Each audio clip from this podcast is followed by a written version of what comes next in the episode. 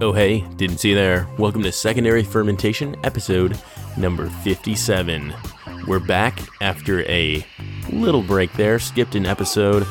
Uh, I had a little bit of a throat infection issue or something, some sort of sinus infection, but my throat was all jacked up. Uh, so we delayed recording and just figured we'd take a little break and come back to the next episode. So, as usual, I am joined by Nick. What's up? And that's it. LC is not in the studio today. As usual, Lauren's As not here. usual. Wow, she's only 37 weeks pregnant. Oh, gosh. Oh, it's hard for me to sit. I can't My breathe. Pregnancy. There's a baby on my bladder. uh, and this is Joe. Uh, LC, like we said, is taking a little break. Uh, might not hear from her for a little bit since that baby is on the way. yeah. But uh, Could be any time now. Yeah, exactly. So we're we're back. We're here. We're drinking a beer. Didn't mean to rhyme that, but I went with it anyway. We've got Hopfly. What is the name of that beer? All times. Oh, all times. That's all I could see, but I thought there was more. Yeah. all times. It's a New Zealand style Pilsner. Clocking in at 5.5%. And this is dry hopped with Motueka and Riwaka hops. So a couple of New Zealand hop varieties. So you get a really nice, crisp Pilsner beer at the base, but then these New Zealand hops really bring out like a a bit of like that piney Yeah, it's like hop. It's a little bit bitter. bitter, a little almost resinous, but it's nice. It's like a little bit subtle. It's like almost uh, if you have a traditional pilsner, that little floral bit of earthy bitterness. It's like just elevated just a little notch. So it's it's like a just a bit more flavorful than a traditional Yeah. pilsner. Definitely not as forward as an IPA that's been dry hopped, where it's just you know a punch in the mouth of those lupulin oils and a lot of extraction from the hops, but definitely add, it, it kicks it up a notch from a traditional pilsner. Yeah, it takes it to the hops are the star of the show pretty much on this. There's a little bit of malty caramel finish to it, but nothing too extreme. Nothing really uh you know, I don't I don't take a sip of this beer and then go, mm, that's nice like malty sweet backbone. Like it's there, uh, but it's mainly those hops are coming out at you full force. Oh yeah, I think I think the other New Zealand style pilsner that I've had was from Hopfly as well. I think they've been getting into that the last few years. You know, they really have a really solid repertoire of like IPAs and sours, but their pilsner game and their lagers are pretty top notch as well. I think they kind of fly under the radar.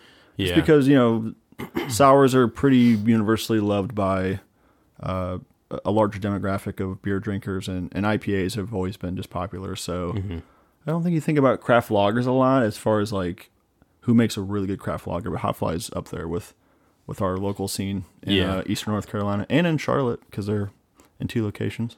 Yeah. You know who else makes a beautiful pilsner lager beer? Varstein.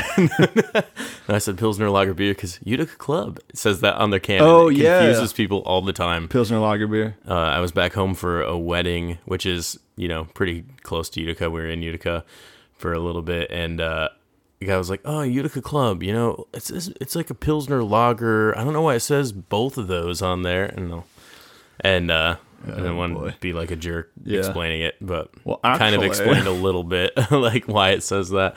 Uh, but Utica Club, FX Matt Brewing, who also owns you know the Saranac brand and does a lot of contract brewing for Brooklyn Brewing, Flying Dog Brewing, uh, as well as others, and produces its own, I guess, um, RTD cocktails and maybe even some ciders or not ciders but seltzers.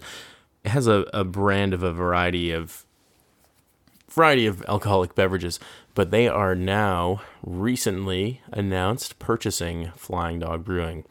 Uh, very interesting and uh, pretty cool because it takes them. I think right now they're sitting in the number 23 seat for largest independent breweries in the United States. And once they purchase uh, Flying Dog, they will bump up to, I believe, number 10 by volume. Wow. If That's, they take that's a big jump. yeah, so that's huge. So little Utica, New York, getting on the craft beer uh, map with having one of the largest independent brewery, breweries in the U.S. Oh yeah, yeah, and it it kind of makes sense geographically because Flying Dog, based in Maryland, they've got a really good hold on sort of the, the East Coast.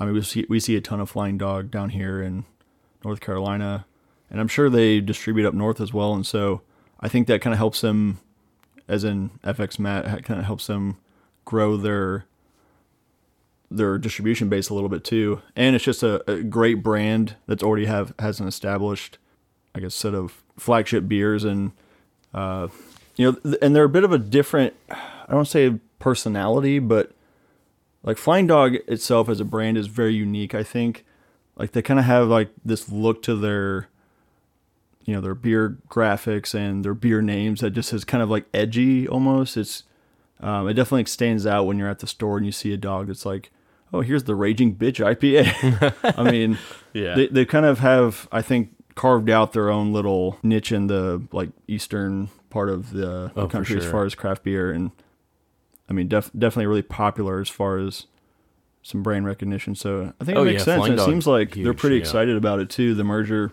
I think for both parties is going to work out pretty well.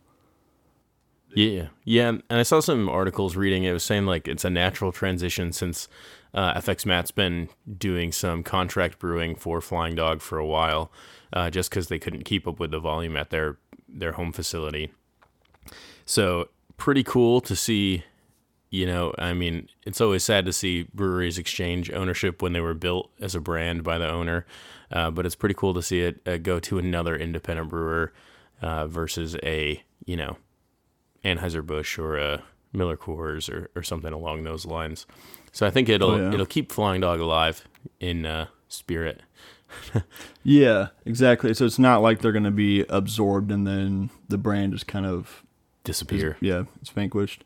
Yeah. Actually, I was reading from Brewbound that uh, Flying Dog was the 34th largest Brewers Association defined craft brewery by volume. So they, in their own right, had a pretty good market shares. Um, and now they're joining with a, a familiar face and somebody who was you know, in an upper tier. And so it seems like they should definitely take over and uh, kind of get a good grasp on uh, some more shares this next year. Uh, so it sounds like August 1st is sort of the tentative start date of this acquisition to be finalized, but um, I'm sure in the process there'll be a lot of Yeah. stuff going on behind the scenes. You know, and I just thought about something too. So uh, the owner, uh, whose last name I just saw of Flying Dog, George Stranahan, it reminded me that there's Stranahan whiskey that's in Denver or something. I wonder if that is being affected by this purchase. Uh, but Stranahan's whiskey brand is a brand that distributes all the way here to North Carolina. We've, Right. we've picked some up. Yeah. That's a single malt. Interesting. Yeah. I wonder if it does include anything besides the Flying Dog brand, but that'd be something to look out for. Yeah, because I mean, FX Matt's not in any distillery business. You know, they do uh, cider, you know, beer, a couple brands of beer, and then they have uh, those RTD cocktails. So curious. I don't know if they're they'll be getting in that way. So Flying Dog was formed in 1990s. FX Matt's actually been around for like 135 years or so. Yeah. Prohibition Uh, or pre prohibition. Yeah, like 1888. Uh, and they they told some stories. You know, I did a tour there a couple years ago, and they they talked about how uh, they basically survived by selling near beer in the stores, where they would just have this. Basically, it'd be like unfermented wort that was ready to just be Ugh. inoculated with yeast, and then you could make beer at home. but pretty cool, stayed alive, and now they've Yeah. expanded, and they have a very cool. They have huge copper brew kettles in their facility, and Oh, it's, that'd be really cool to go up there. neat. Yeah. You guys did a tour and Mm-hmm. had me thinking about it.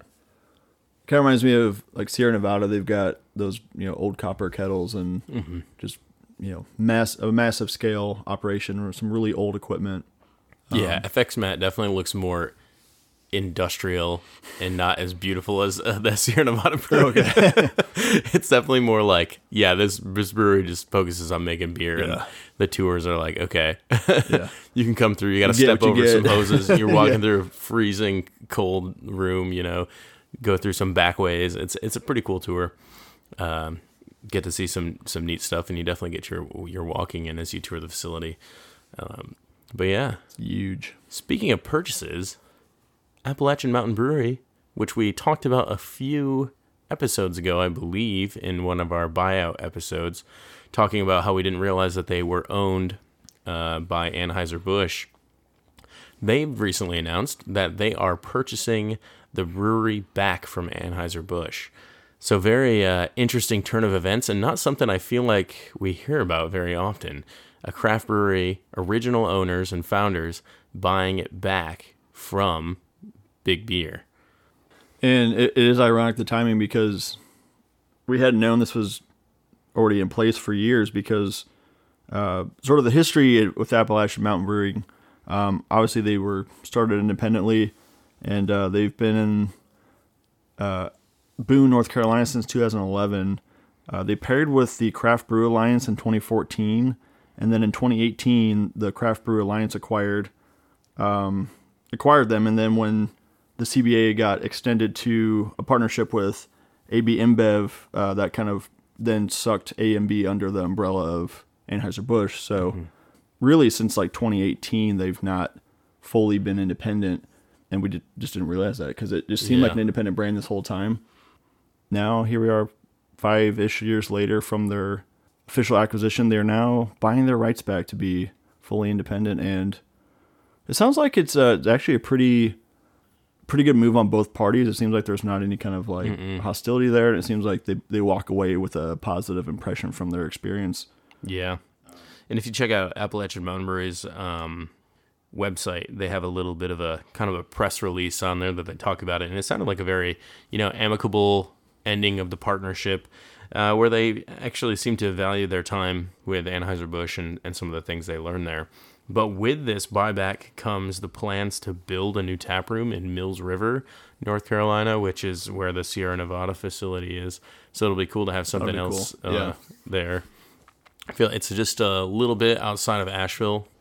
Uh, I'm not sure how far from Boone that is, because Boone's what an hour from Asheville ish. Yeah. so. Yeah, and I've been to the AMB location in Boone, and it's a really nice little spot. It's not super large they've got some outdoor seating and a neat little tap room, and uh, obviously a lot more selections available on on draft. But it'll be cool to see if their tap room is going to be larger scale.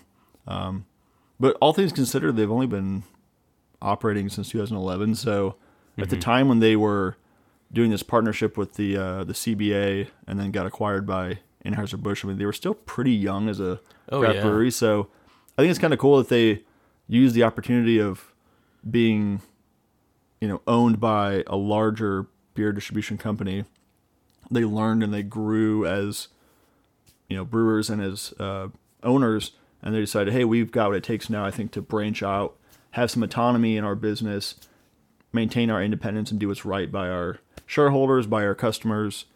Um, and they're, you know, like, say, like you said, they're grateful for what they got from the experience, and it may have been the best thing for them to honestly have been able to kind of go under the wing of a large distribution company. Mm-hmm. We kind of bag on big beer, but I mean, they know what they're doing as far as marketing and sales oh, and getting and, beer into the growing. hands of customers. Yeah, making those decisions to you know help your bottom line and uh, get beer to customers. So, uh, and they they're constantly checking the pulse of consumers. So they probably learned a lot of good lessons that are going to be valuable to them going forward. And uh, it'll be exciting to see their growth and and definitely with a new tap room coming up in mm-hmm. Mills River. We'll have to go out west again. We yeah. were just out there. yeah, we were actually. But uh, unfortunately, it was not in development yet. No, and pretty cool stuff. Uh, can't forget AMB is not only AMB, but they are also AMC, and they make cider as well. Cidery, which I forget because sometimes I will see it and be like, yeah. "Oh, hang on," because it's pretty similar logo, but just C instead of B. AMC, not the theater. Yeah, exactly. American movie classics. Nicole Kidman has to do an ad for Appalachian Mountain Cider. Oh my gosh, that is the worst. We come to this place for adventure. to be enthralled by the silver screen. Her accent is so she, weird in it though because yeah. it's like she's trying to like hide her accent, but like let a little bit of it slip through. Uh, I don't know if you have, if you've off. been if you're listening, you've been to an AMC theater lately. That like little intro piece that she does there it just I don't know, something about it just drives me nuts every time I see it. Yeah. But hey, five dollar movie nights though. Yeah, can't miss I mean, it. you can't miss Tuesday or yeah, the discount Tuesdays at AMC. Pretty nice. Yeah. So yeah, we just mentioned or alluded to being out in Western North Carolina recently. So we uh, got the fortune to go to Asheville again recently. Joe and I had a concert Mm-hmm. on one of uh, the previous Saturdays, and of course we hit up some of our favorites in Asheville. Mm-hmm. Got to a few breweries leading up to our concert that Saturday evening, and uh, notably something that stood out was our, our first stop of the day after brunch. We went to Dissolver, which is Oh yeah. always a must when you're in Asheville. I think they make fantastic beer, really good vibe. Got the uh, God, what's the, what's that pose? The pyramid. They were doing the squat pose, Yeah. like pyramid, like hands together, squatting. It's like an Illuminati praying. squatty. Yeah. yeah, yeah. Yeah. They definitely have like that that Illuminati type of vibe, but uh, yeah, triangles all over. Yeah. Yeah. It's pretty cool. It's like kind of a, almost like a metal type vibe, but they don't like play like metal music in it. So it's very interesting. You know, you got like the grime art with like everything like melty, gr- yeah. drippy, and like all that stuff. Triangles with eyeballs everywhere is pretty cool. The, the decor is just off the walls, but And also some slapping beer. yeah, that's the main thing. Really, it's like the vibe's cool, but the the beer is fantastic, and uh, so we got up there, and right away you knew what you were talking about when you went up there, and you saw that they had what they were calling a milk pour on draft, and I honestly didn't, I wasn't paying any attention. I was like, I'm gonna get, a, I'm getting a Kolsch. Like I, I didn't really pay attention to pay attention to what you were ordering, but then they poured it and handed it to you, and I was like. Man, they messed that beer up. Like, you got a glass of foam, buddy, and you're like, "Oh yeah, they got a milk pour." And I, I again, I was like, "I don't know what the It's heck like, well, you want a glass pour?" of milk? Yeah, like, Dissolver. You little baby, you want a glass You of little milk? baby, Put, a, some milk. put it in a bottle for you. But uh, yeah, then uh, see, yeah, you got me uh, thinking about it. and You kind of explained a little bit about the milk pour, and so I had to get one for myself just to try it. Um, we'll probably slap a photo up for this yeah, post for this episode, but uh, yeah, so milk pour, it's a really interesting thing. Uh, we thought we'd kind of talk about that, but also go from there and, and talk about other traditional pouring methods or styles from like the Czech, Czech Republic for the Czech history of Czech beer. Yeah, yeah, as you know, like the Czech Republic is the highest, con- or well, I guess it's most beer consumed per capita in the Oh world. yeah. So, yeah. I mean, they they basically just people drink beer. Which like I have to gotta go there. I mean, like apparently, like beer is just like part of the culture there, and they talk about like parks and like playgrounds. They're just like somebody selling beer, like at the playground. yeah. hey it's kid, you want a beer? you want a beer? I mean, for the parents, but like, uh, I wouldn't be surprised if, if the children did too. But yeah, so uh, milk pours or maliko, as it's called, is one of the many ways and uh, interesting styles that they serve Czech pilsners in order to give them like different flavors and for for different Yeah. type occasions. You know, I was uh, we came across you know four main ones. Uh, Maliko being one, the most foamy. Then you had Šnyt, which was kind of a smaller beer poured into a large glass with a, a good amount of foam on top. Then the Hladinka, which has still a, a you know good third of foam on top. And then what was that last one? The. Čochtan, Čochtan, yeah, or which is more of a less like less foam, sort of a neat or a British style pour for the pilsner. Yeah. Uh, each having their own, you know, unique kind of flavors and carbonation and brightness associated with them. Uh, so pretty cool topic to look into, you know, because you're basically exploring one beer, but just a whole bunch Different of ways different pouring. ways of pouring to express different flavors. Um, Yeah. and as you can tell by our first beer, you know, pilsners are on are on game today. So we actually have another one lined up here. Yeah, when we when we knew we were talking about this today, it's like I've got to get some Czech pilsners, and I actually so I actually got the all times Hopfly uh, New Zealand pilsner as well from Jarvis Street, because they they always have a good stock of pilsners. I feel like again because craft beer styles have trended so heavily in favor of like IPAs and a lot of sour ales. A lot of even like bottle shops and at the grocery store, you're you're finding your craft beer section is like heavily diluted with those styles, and so finding like a craft pilsner or lager is not as easy to find unless it's like a Sam Adams or something like Yeah, that yeah. um, like a Boston lager. But anyway, so yeah, I went to Jarvis and um, I actually was looking for a Czech Pilsner. and I found the New Zealand style Pilsner by accident, and that was a happy accident. So now we're trying this Czech Pilsner from Raleigh Brewing called Moravian Rhapsody.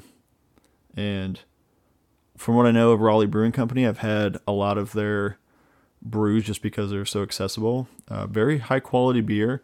And Lars from Jarvis Street actually talked really highly of this. So I'm excited because I take any recommendation from him with the utmost, utmost confidence. Yeah. Let's give it a crack. Oh. Ooh, yeah. For a second, I thought we were like synchronized, but We I- were in unison with the initial crack. and then the tabs were a little bit off. But Then I was a little slow on my pull. I'm gonna give it a heavy pour. I'm gonna try to generate a lot of head. I'll do like maybe a half.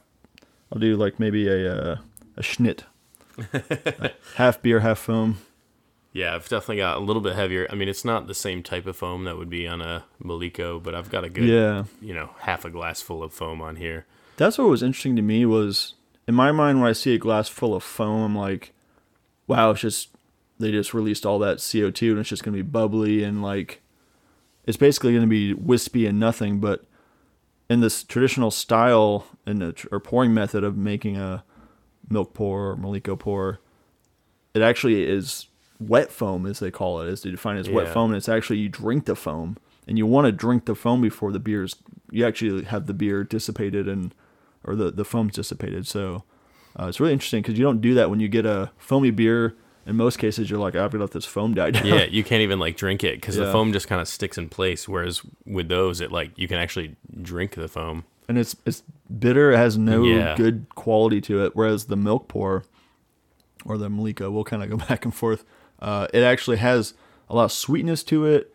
It adds a different, like you said, a different flavor to the pilsner itself versus if you have it poured as more of a uh, kind of a 50-50 or a traditional pour like the uh, Hladinka is kind of more of just like 20 to 30 percent foam on top, and the rest of it, rest of the body is just like your normal beer port. So Yeah, interesting that you actually are trying to race and like finish that foam while it's still there. yeah, exactly. Just try to get it down as fast as you can before it all turns into beer. Uh, the only way we could have made this more authentic with a, a Czech Pilsner was if we got some Pilsner Urquell. yeah, but I thought about trying to get some. 'cause I think you can get those from the grocery store sometime. yeah, I haven't seen them lately. I was I was trying to keep an eye out for them, but I haven't seen any lately. Uh, be nice to have some of them for that. Oh yeah, yeah. Uh, this is pretty good though. It's a Czech Pilsner, like you said. Uh, it's got a slight haze to it. It's really dull, like straw gold color, um, like really dull, and it's pretty light. It, I mean, it's mostly see through, but it does have a bit of a, like a haze to it. Which I yeah I found interesting. It's got a little haze to it because typically we're talking about a clear beer, right? Yeah, For a Pilsner. yeah. I mean, definitely light is passing through, no problem. But, um, yeah. So we're unable to really replicate the pouring techniques just because we're pouring out of a can. But, you know, in the Czech Republic, people at the different pubs and bars and breweries, you know, they're able to adjust their pour based on how you want it served and uh, Yeah, coming out of the side pour taps. side pour. is another thing. Like, you know, you think of a traditional tap with the tap handle, you know, long reaching up and you pull it forward to you. The side pour taps that they use for these types of beers have the handle on the side and you literally pull it towards you. Like instead of a tilting motion, you're pulling it more on a horizontal plane. Uh, and that like gives them a little bit more control over the Ooh, yeah. the amount of foam they can generate by just cracking the you know the tap open versus like cranking it all the way open which you think about a traditional draft beer pour right you want to open that handle all the way. Right. immediately get it open you know get some generate a good you know inch of foam on top but you're not going too crazy. But with these guys it just makes thick dense foam. I was actually watching one of the pilsner urquell videos on youtube. Made me extremely thirsty by the way. But they talked about using a mix of nitrogen and carbon dioxide Yeah. to push the beer to give it a more creamy smooth texture.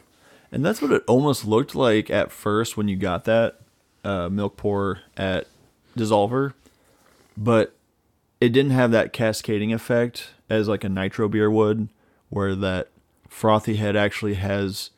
It almost looks like a meringue at, in, in some way. This foam that you get from the Maliko is is somewhere in between in, in appearance. It's it's not that light kind of superficial foam you get from a heavy pour out of a bottle or a can. It's also not as whipped and dense, I think, as a nitro, but it is a wet foam. Yeah. Um, like I said, it's just it's all about the control, and so um, I think it's really interesting that you can just adjust something as simple as how you pour the same beer out of a tap, and then you get a very different product. Um, so yeah, I think we can kind of like maybe talk about a little bit of the uh, stylings and like what to expect. We kind of mentioned the Malika already. Is it's a wet foam. It's like the the glass is full of foam, and it's supposed to kind of resemble a glass of milk.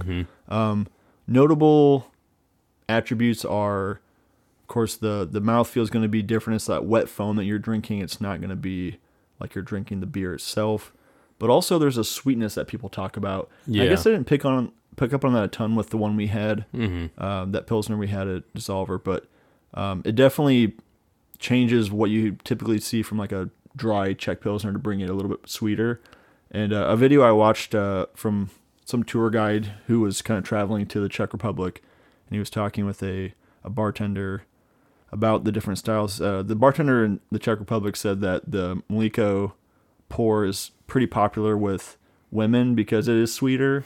um, not to be, you know, I don't know if he was trying to Wow, Nick. poke fun at that guy, but uh, he said, you know, that one tended to be more popular with Czech women just because. Yeah. I Uh, also read it's it's more it's popular with like non beer drinkers as well. Oh, I could see that. Yeah. And uh also as a nightcap, you know, often as a as a last beer before you go home. I saw a lot of that too. Like Mm-hmm. or a lunchtime beer. yeah, and I saw something that is like, um, I guess it was on the Pilsner Urquell website talking about their, you know, their, uh, you know, beer pourers.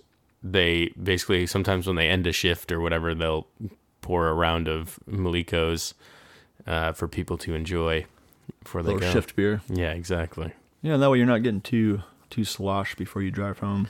you know, yeah, you know, it's like I just drank a bunch of beer. You know how I don't be too drunk to drive? I'll just drink another beer, but I'll just trick myself that it's all foam. Yeah, and uh, there's a an article from atlasobscura.com where they they actually mentioned how people are skeptical, like especially tourists coming to the Czech Republic, and they see a Mliko pour for the first time. They're really skeptical about trying it because to them, and like it did for me, it resembles a poorly a poorly poorly poured beer. Um, Poorly poured. poorly poured beer, and you have to kind of get over that skepticism and go for it because um, a lot of them are saying that, uh, notably, while drinking the foam of that pour style, you don't get that like emptiness that you would get from drinking foam off of just a a, a beer that was poorly poured, and that foam is just kind of like I said, superficial Yeah. and wispy, and it's just or it's bitter and dry, and you don't get anything out of it. Whereas the Maliko pour, it's um, like I said, it's sweet. It's got some body. It's got some texture. Yeah, and I think it's just that wet density of the foam. Yeah, and it holds, and it actually lasted quite a while. I know they kind of encourage you to drink it quicker because you want to consume it while it's still in that that consistency because it will dissipate and become a normal looking beer after a certain amount of time. But But it does persist for quite some time. It takes a while to cascade out and, oh and foam down. So we were able to snag a few pictures of ours before uh, it fully went away. So, yeah, but uh, I should have been just busy drinking apparently. exactly. Uh, so which one do you want to talk about next? You want to jump to the the Šnyt? oh yeah, the Šnyt. The Šnyt is a funny one. Uh, Šnyt. I find it funny because they talked about it a lot in the context of people like wanting to have another beer but with lower alcohol content, or they wanted another beer but they didn't want the shame of ordering a small beer. so, Oh, so so, it's like a pride thing. yeah, yeah. So it's like the Šnyt is a is a small beer poured in a big glass with a lot of foam and uh and some some beer. So it's it's not quite a milk pour, but it's got still, you know, a good amount of beer and then a good amount of foam, but there's still like an inch of empty space at the top of the glass. So you could kind of trick people into thinking like, "Oh, I had a full beer. I didn't have didn't have a small pour. I'm I'm I can do it. I'm no no uh, wimp." Yeah. Well, what's interesting to me is that the volume of a Maliko pour is not that high either. And so I guess maybe if they're just not a big fan of the the sweetness of a Maliko, they're they're wanting to do something similar to the Hladinka. but without the volume. That's Yeah. probably the route they're going. It's kind of that 50-50 mix. It's a sweet spot. But uh, yeah, it is funny because I'm sure I'm sure in the Czech Republic there is a bit of like ego fluffing when it comes to drinking beer. like you don't want to be seen as a weak beer drinker. yeah. Um, yeah, especially if it's so embedded in the culture, like to be like, oh, I only want a little beer. And it's like, come on, you need to drink a beer. Yeah, because it, you know, like I said, it's, it's gonna tone down that sweetness quite a bit. But um, yeah, apparently it was actually a really traditional, old fashioned method that just for a while wasn't quite as popular, but is recently in the last few decades has really kind of resurfaced in the Czech Republic. Yeah. and maybe part of it was is it fell out of style because people were just going to the full pours and Yeah. over consuming out of a sense of uh, ego, but you know now they're kind of maybe maybe being a little bit more reasonable. So, Mm-hmm. but yeah, that, to me that's like I'd rather just do a, a small pour without the extra foam. Yeah. Yeah. but uh, but again, you know the way that they pour, the foam is not quite the same. It's not one to one to the No. the foam that we'd get here. Like if we're getting head on a a beer here in the states, it's typically just fluff that I Mm-hmm. just want to go away. Yeah, yeah. You want to have it there to dissipate the aromas, and you like need it for a little while, but you don't want to be drinking it right. uh, consistently. So I guess with like a hef, hefeweizen or any kind of like Weiss beer, like I do enjoy like a prominent head. Um, you really do get a lot of nice aromas there, but um, you know when we get our IPAs and things here, like a lot of IPAs, even even just some lagers you get here, like you get maybe an inch or less of foam. I feel like a lot of IPAs when I get them, I have very little foam on top. There's just not a lot of head, which is fine because to me it's all about the glassware at that point when you're getting that kind of style. But with something like a lager, the the glassware does help, like having a pilsner glass. But I think also, like you mentioned, with the the way they pour it and get that additional head retention to elevate the aroma, that is a super helpful component of that style because like the lager by itself is really hard to pick up on complexities in the aroma without some additional guidance from like having a really nice pilsner glass and having a prominent head. So you kind of get get that uh, elevation without having all that like wasted head. It's actually like head that you can enjoy, which is pretty special because or pretty unique. We just don't have you don't see that a lot here in the United States as far as having the appropriate tap to, to yeah, to accommodate that. I'm just laughing, getting head you enjoy. oh god. I had to say it. We've been saying it too much. Uh, yeah. And interesting, another thing about the taps that they poured from. You know, usually when you when you look up beer serving and whatnot, you you don't want to touch like the tap faucet to the Oh, glass, yeah. and you don't want the, to dip the tap faucet into the beer. But with the way their taps are set up, and it's like almost how you pour the beer, like that's the style. It's like you put it straight in the bottom of the glass, you pour some foam, and then maybe you pour the beer underneath the foam if you're doing like a Hlad- Hladinka or a Yeah. Šnyt. You want to, you know, generate some foam at the at first, which is contrary to what we do, which is pour the beer and, and generate the foam at the end. But they're like forming the foam first, and then shifting to the beer being poured. So very interesting uh, to see them like dip the whole tap faucet straight into the glass and then ride it up under the beer. Yeah, I noted that too when I was watching. Uh, I don't know if it was the Pilsner Urquell video or it was from this other channel. I think it was a a docu series called The Honest Guide. They travel around, but yeah, I noticed that the technique of pouring underneath a foam was really interesting to me because while it makes sense to me, I also was having the same reaction like. Get the tap out of the beer. what are you doing? What are you doing? You're contaminating. But uh, yeah, hopefully they're pretty good about Oh, cleaning their imagine, yeah. taps. I mean, the other thing is like they traditionally serve like one beer anyway. It's just that's the yeah, other it's thing. not like, like you, you're mixing them. Yeah, you're ordering a beer and then you're just like, how do you want it poured? yeah. Um, It's all the same beer and everything. So yeah. yeah, yeah. So that's the, yeah. The schnitz is kind of right in the middle, and then you get like you you mentioned already. The hladinka is kind of that more traditional step up. It's a full pour. Mm-hmm. You get that same kind of prominent head, but it's not nearly as prominent as you would get with a Šnyt because it's an actual full beer pour. It's not masking it by Yeah. adding more foam to kind of make Cover it it look up. more full. Yeah. Um, but you still get a pretty nice collar of foam, and it's also one that's pretty persistent. So you'll still get some of those aromatics off off the top there, and uh, and it'll be too something I didn't think about, but the sort of viscosity of that foam that is traditional with these Czech pours, it actually allows for sort of like a barrier from oxygen getting into the beer, and so that uh, I think allows it to kind of prevent any kind of like premature Yeah. like oxidation of the beer, which I mean, generally if you're drinking beer fast enough, you don't have to worry about it, but it does kind of provide you that extra level of comfort. bit. Yeah. Yeah, exactly. So it gives you a nice little hermetic seal atop the beer.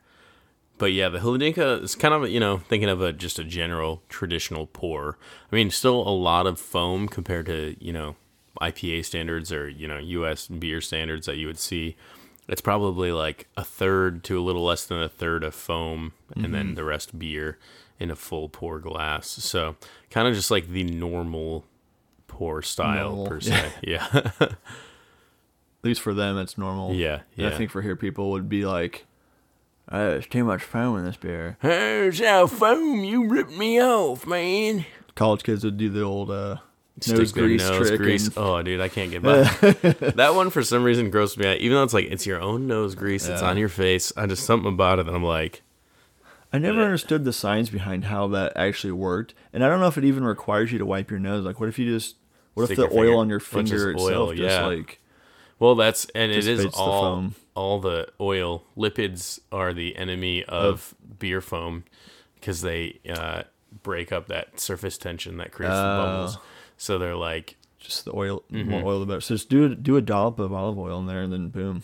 Yeah, and that's why it's Right like important to have clean glasses and whatnot. Because Yeah. if you got like glasses have oils and stuff on them, like it can cause the head to be dissipated extremely quickly. Yeah, So and also just looks gross. yeah, exactly. It looks Yeah. gross and yeah, yeah, I appreciate places that actually look at glasses before they pour into them. hmm I feel like it's just something it's easy to forget, but definitely appreciate it when people take the time to do that. nothing worse than a dirty glass pouring a beer. Yeah. Well, and so like as we kind of go back into the different like tiers of these pouring methods, the traditional Czech pouring methods, you would go from a full glass of foam. Talked about it being like really sweet compared to the the methods where there's less head retention or less head formed from the pour, like the Šnyt and the Hladinka. Those are going to be less sweet, more of that kind of true Pilsner flavor. It's going to be that kind of dry Czech Pilsner flavor you're familiar with, uh, but still maintaining, maintaining a good balance. And so I think those three are probably the most common for, especially the locals, the you know the the native Czech drinkers. They're going to order one of those styles, but there is another option that we saw that kind of stood out to me because I think it's not super common amongst the Czech Republic, but people that come as like tourists may Mm-hmm. may be more comfortable ordering this one. That's the Čochtan. It is basically a still looking beer. There's like no head. They purposely try to pour with zero head formed, and it looks maybe appealing to people that are scared of a a, a really foamy beer, but by doing so, it becomes almost overly bitter mm-hmm. because you're not releasing some of that CO2. You're not getting that foam to kind of elevate, to lift it, to kind of add some sweetness, some, some complexity that you get from pouring it with either the Mlíko, the Šnyt, or the Hladinka.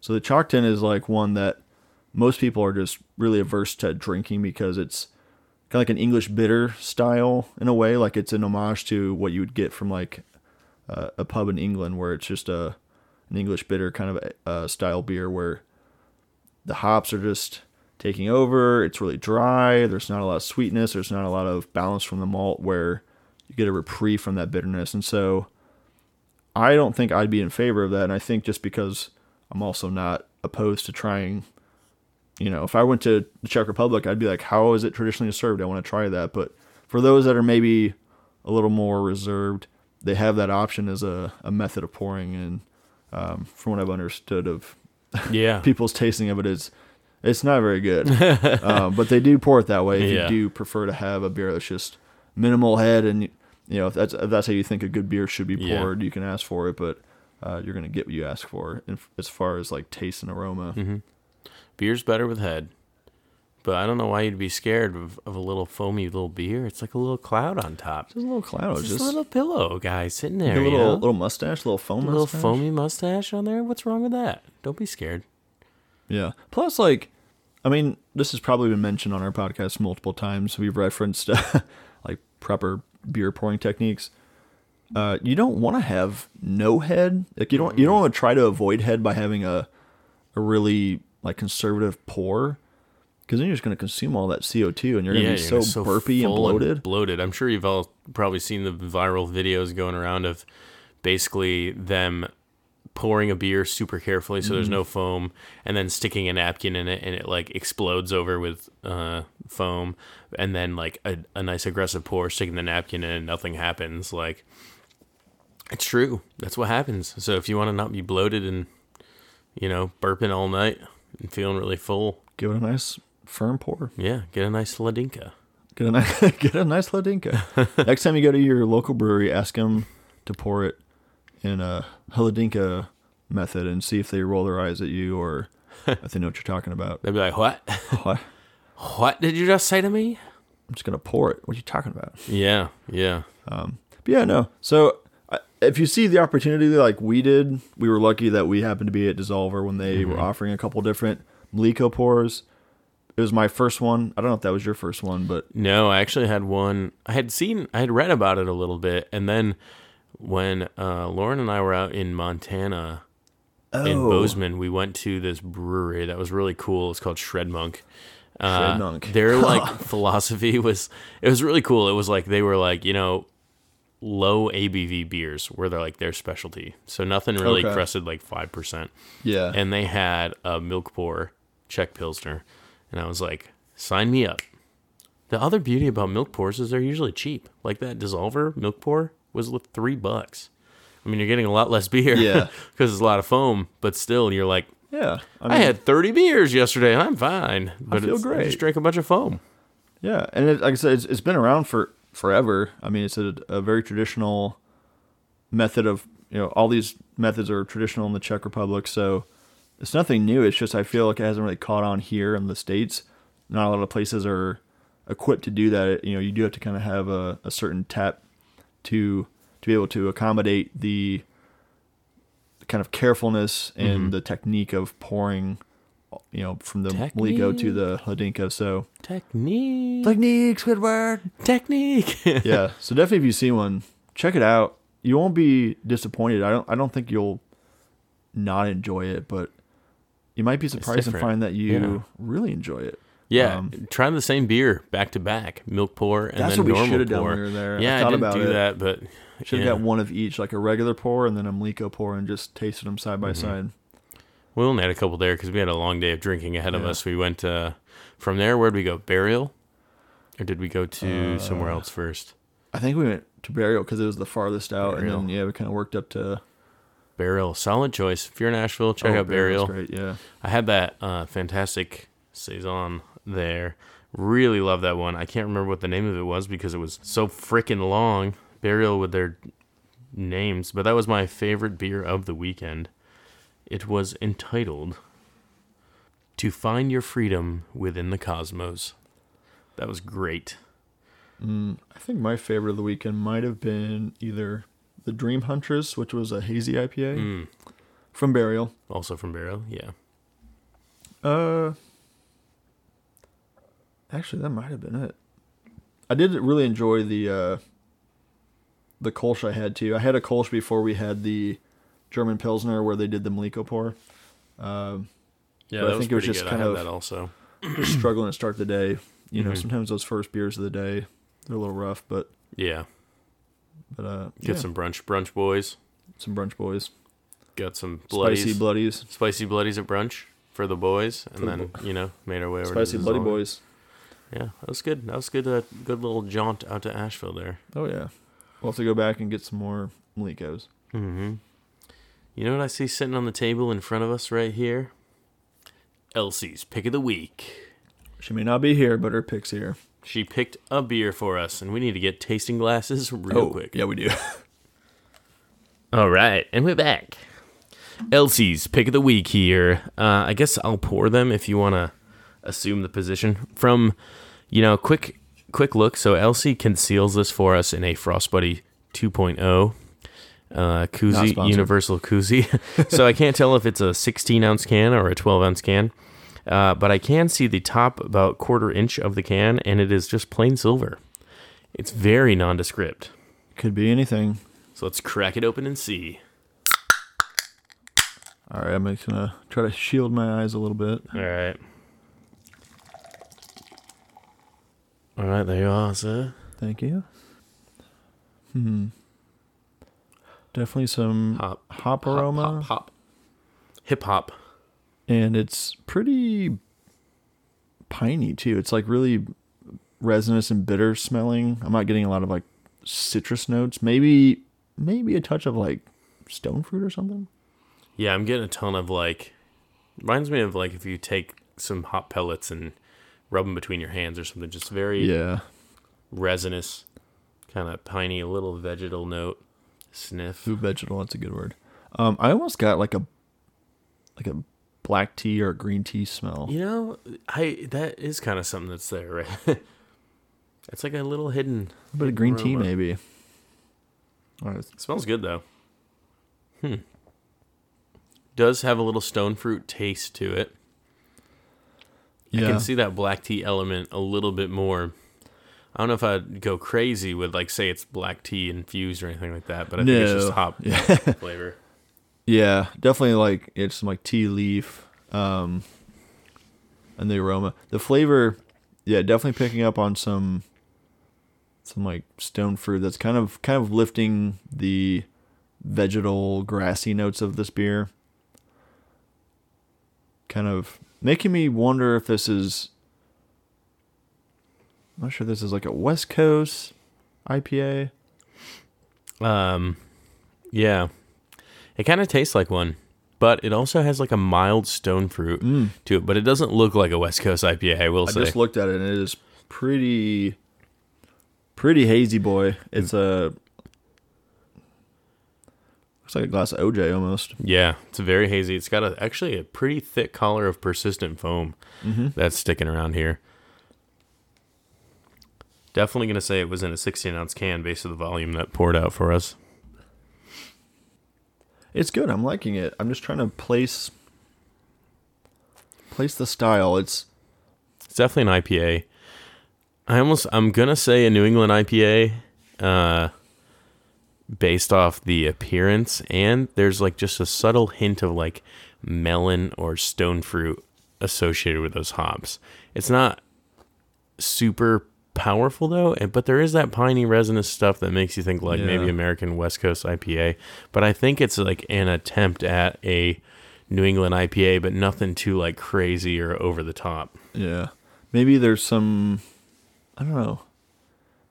It could be like a dry hop or a double dry hop hazy, adding in a little bit more of that like hop vegetal character to kind of like mask the the stone fruit.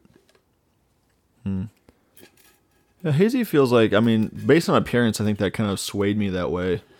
I probably would have gone to West Coast if I had just not looked at it at all, but Oh, geez. You know, there's a reason why. There's a reason why we're saying some of those flavors that we think. I think we may have both had this beer before. I know. I think I have for sure. Did you see what it says? no, I, I couldn't really see the name. All right. What do you think? Um, What's your final style guess? you know what? Maybe I'll maybe I'll go. Maybe I'll go double IPA. Just kind of, I don't know. Let me check and see if you've had this before. I'm gonna go double IPA. Oh, I feel like never I'm not leaning towards checked it in, but West Coast or hazy in particular. Just a double IPA. It's got a nice balance of grassy, vegetal, res- resinous hops with some notes of stone fruit and melon. so this beer is Sloop Brewing Oh, Sloop. Mosaic Bomb New England IPA. Uh, it's New England. Nice call. Uh, and I think that mosaic was throwing us off a little bit, you know, because if it's heavily mosaic, you know, you're not. It's a little bit different of a flavor. You know, you- you're thinking more Yeah. of that resinous, piney, sometimes catty kind of a flavor to it. Uh, but yeah, so this is from Sloop Brewing in Hopewell Junction, New York. Yeah, and we're we're pretty close. We're pretty pretty close on there. Yeah, you, you uh, stayed clear of the uh, West Coast IPA. Kind of righted the ship for us, so brought us back to the NEIPA. It's a nice six and a half percent, nothing too crazy. Uh, and it even says on here the Sloop Bomb series, exploring the hazy, juicy, and unique flavors of hop varietals and combinations. So very cool. Yeah, nice way to round it out. We ne- we started the day with the all times New Zealand style pilsner from Hopfly Brewing Company. Mhm. Went into the Moravian Rhapsody from Raleigh Brewing Company, which is a Czech pilsner, and then we ended up with a Sloop Mosaic Bomb hazy IPA. So Yeah, too bad she didn't give us a pilsner. yeah, that would have been really funny. honestly, it's wouldn't surprise me because Nope. we kind of have had that happen before. But Yeah, yeah, but overall, pretty fun episode. Yeah. I liked uh, kind of getting into the pilsner games. We I I feel like I'm just I'm really into pilsners right now and just like Mhm. lagers in general. I feel like we've hit that point in our craft beer journey where we're like, I want loggers and pilsners. I feel like it's always like you know IPA, IPA, IPA. I don't know. Mine was more of like stouts, porters, you know, then IPAs, IPAs, IPAs, and then some sours mixed in there. Not, I never was super crazy with the sour game, but then I'm just hitting into that the lager gang, which I think you Lager know gang. you know happens a lot. Become a pilsner boy. Oh yeah, Buy I've- that pin. I had a uh, a Schwarzbier in Asheville. I had um, recently. I've had a Vienna lager. I've had Czech pilsner, German pilsner, American lager. I mean, I've just kind of have been gravitating towards those. I think it's a nice breakup because you have those. And it kind of just reminds you like why you got into beer. I didn't get into beer because of the the hop wars. I didn't get into beer because of tangy, tart, citrusy, sour beers. It was just like I like drinking beer, and this is like I like these styles kind of remind me of that. But they're they're so much better than the beers that I started drinking when I was, you know, in college and Oh, yeah. drinking age. So yeah. it's just nice to kind of come full circle. You know, like I said, we've we've had the the inky jet black stouts, those barrel aged sixteen percent beers, these Yeah. crazy barley wines and everything, and it's just like, Imperial IPAs, all this stuff. Like, and those are all great. I'll still drink those, but it's just nice to kind of come come home to the the simple, yeah, the simple but yet simple Ricks. yeah, simple, simple ricks. Have a simple pilsner. They're simple, but they're not simple to make really because Oh no, they're we like talked about this. It's yeah. like you really have to master your craft of brewing to make a good. the technically lager. hardest beers to brew. Yeah, you will not hide anything if you fudge up. yeah, So very Yeah. nice. Yeah, is that? I guess. I guess I was gonna ask what you learned, but I guess that's kind of what you learned. I kind of just yeah, I But beat you're you a pilsner boy. I'm a pilsner boy. He's a pilsner Hashtag boy. pilsner boy. Hashtag pilsner boy. Uh, yeah. And what did I learn? I learned that you know if you order a Šnyt, you're not a piece of sheet. That's what I gotta say. you're just a regular guy wants a small Just a pour, but he wanted in a big glass. Your manhood's not in question. You're you're still every bit of a man. I want a small pour, but in a big glass. I want to Yeah. feel big. I want to be big. How big? I'm a Šnyt boy. Šnyt boy. I'm a schneety.